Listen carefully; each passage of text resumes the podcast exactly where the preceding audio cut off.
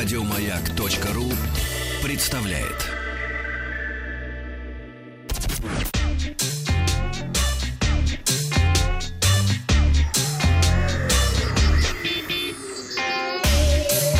Страна транзистория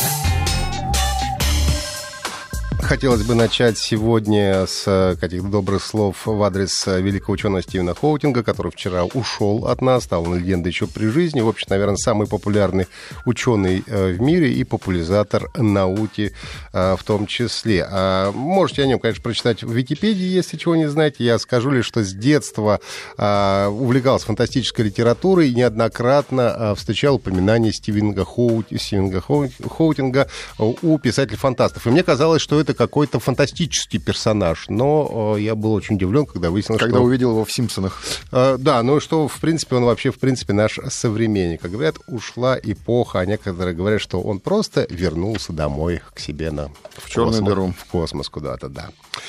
А к другим новостям. Компания Яндекс сегодня анонсирует первый доступный браузер с голосовым помощником, и слушайте транзистории узнают об этом первыми. Эксклюзив практически, товарищи. В Яндекс браузере для Windows сегодня появится уже хорошо известна нам Алиса, которая, по утверждению компании, на сегодняшний момент является лучшим голосовым помощником, говорящим на русском языке. Все эти возможности, которые вы использовали в мобильной версии браузера, будут доступны и здесь. Можно узнавать погоду, курсы валют, пробки на дорогах, находить включать музыку, открывать сайты и программы, э, выключать или перезагружать свой компьютер.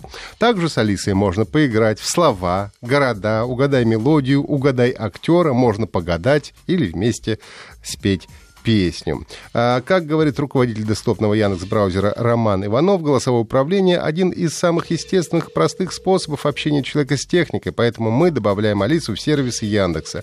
На смартфонах она уже помогает миллионам и теперь переходит к компьютерам. В будущем она стремится стать полноценным личным ассистентом человека на разных устройствах. Конец цитаты. А, напомню, что Алиса – умный голосовой помощник, в основе которого лежат технологии нейронных сетей. Она способна импровизировать и обладает собственным характером характером. Доступно на устройствах на iOS и Android, а теперь и в Яндекс браузере для Windows.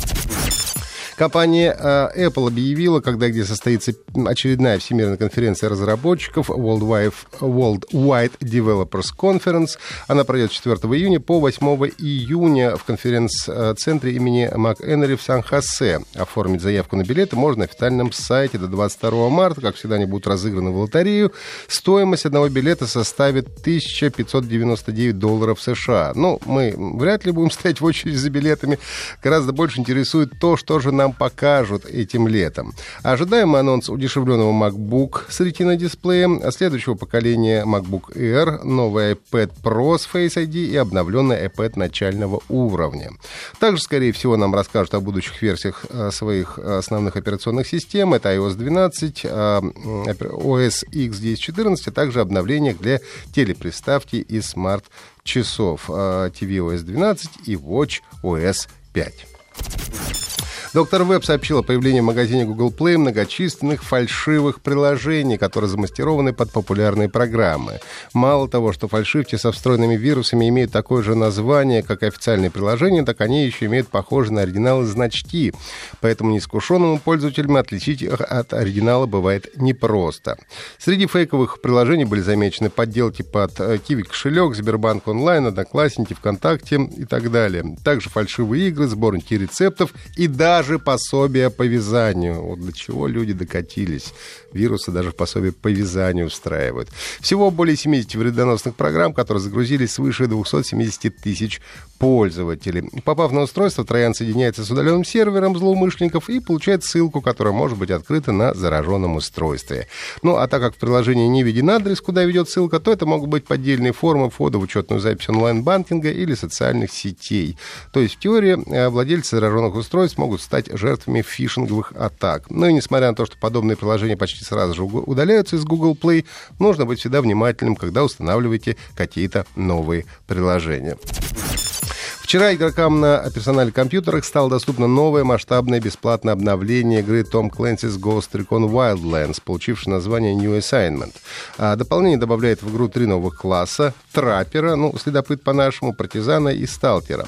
А, траппер, как нам говорят, опытный стрелок, вооруженный полуавтоматической снайперской винтовкой, может отмечать поверженных врагов и дистанционно устанавливать газовые ловушки.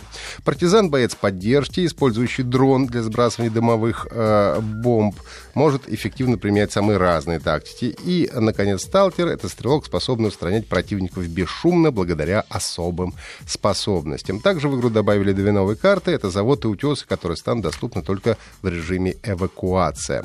Ну и по просьбам пользователей появился режим голосования за карты, который позволит игрокам выбирать одну из трех карт в Ghost War для разных режимов в начале э, каждой э, игры э, против других игроков.